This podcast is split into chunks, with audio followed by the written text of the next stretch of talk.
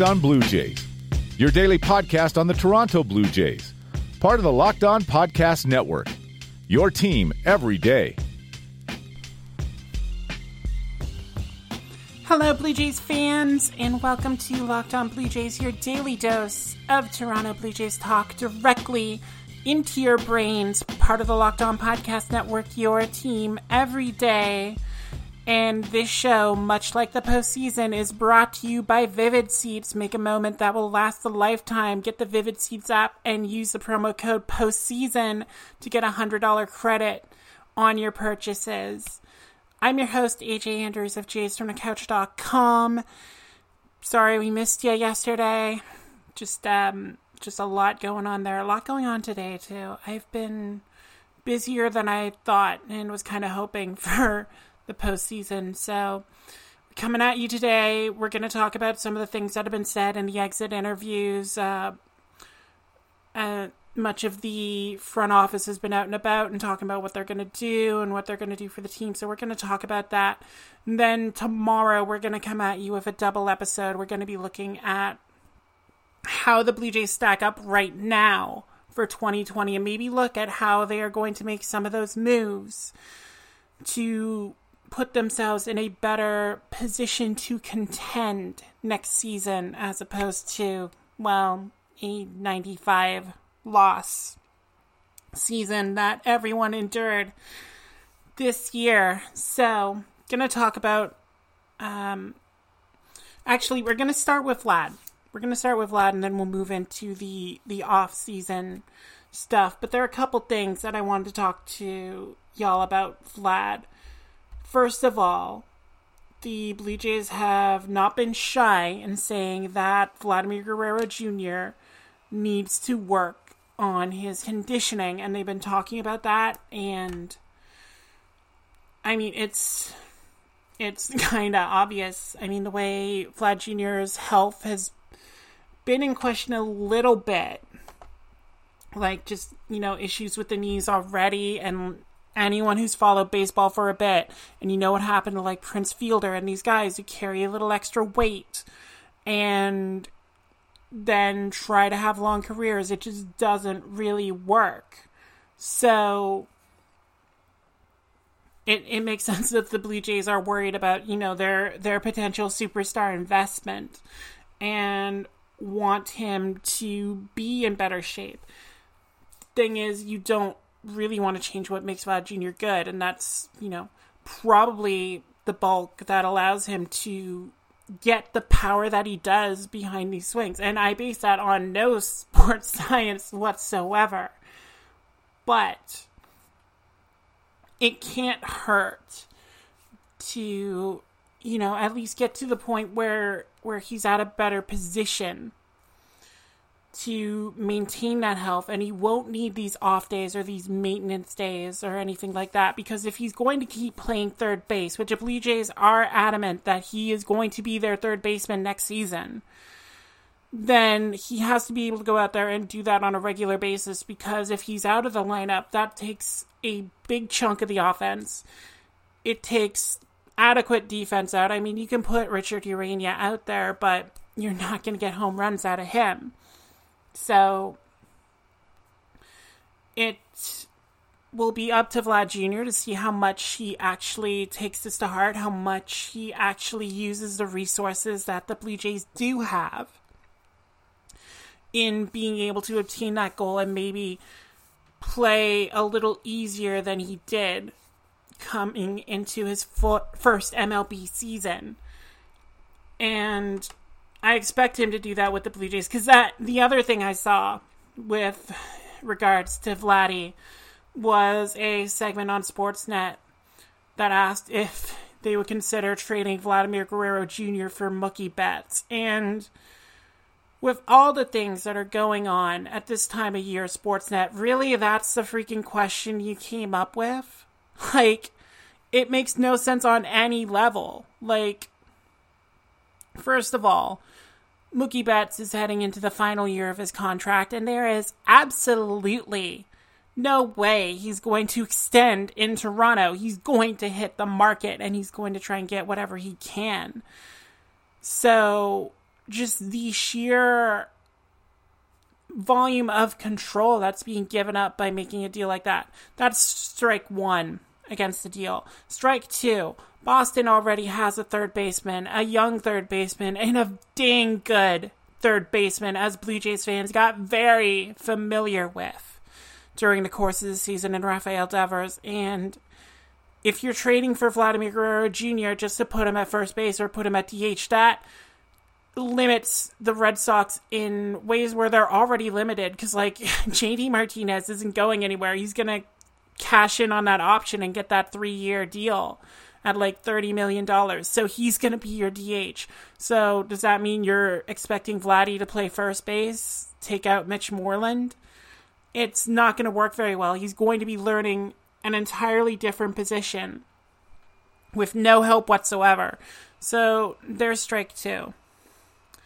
And strike three, it's clear that the Blue Jays think they have their core in place, and we'll talk about that a little more after the break. But it's clear they think they have their core. They they like what they saw from Bo Bichette and Cavan Biggio and Lourdes Gurriel and Vladdy, and think that they can start accelerating this process a little bit to try and deal that and and go for a guy like Mookie Betts takes a window that is just starting to become wide open and makes it much more narrow to try and thread a needle through, and it just makes absolutely no sense.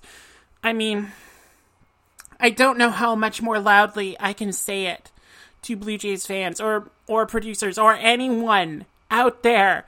Mookie Betts is not an option for Toronto. Gerrit Cole is not an option for Toronto. Get these ideas out of your head. Stop misleading the fan base. Stop putting these pie in the sky dreams in there when they are not going to happen. Let them build the club organically and stop with this John Tavares esque desire, this Kawhi esque desire to have that instant fix. Baseball doesn't work like that. The Houston Astros had to lose over 300 games in three seasons to get a farm system to the point where they can churn out consistent World Series contending teams.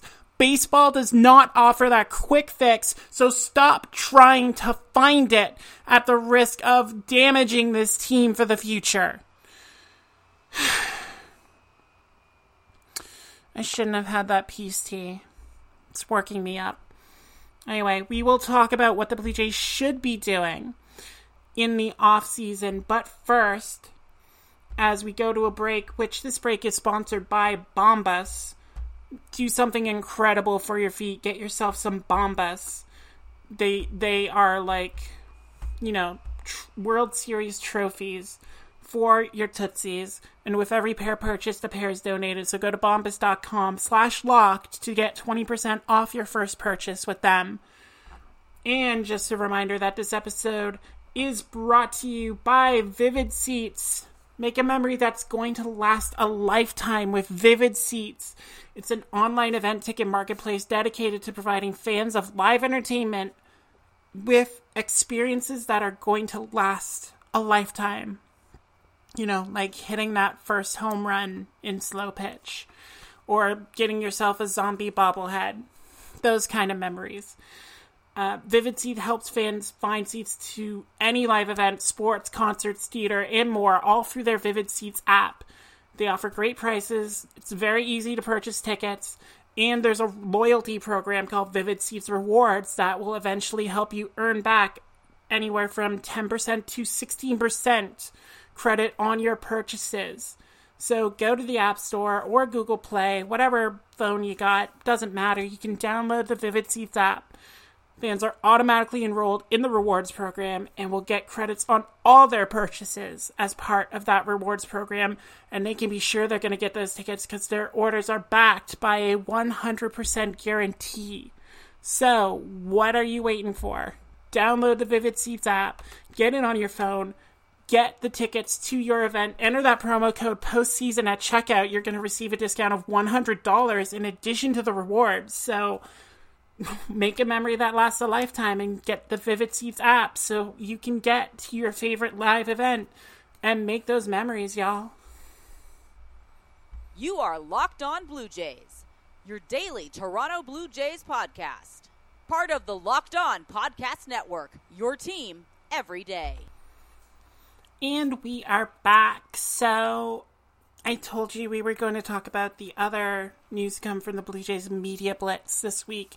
And that is that Ross Atkins has been very adamant that the Blue Jays are going to be spenders in the offseason, primarily when it comes to pitching.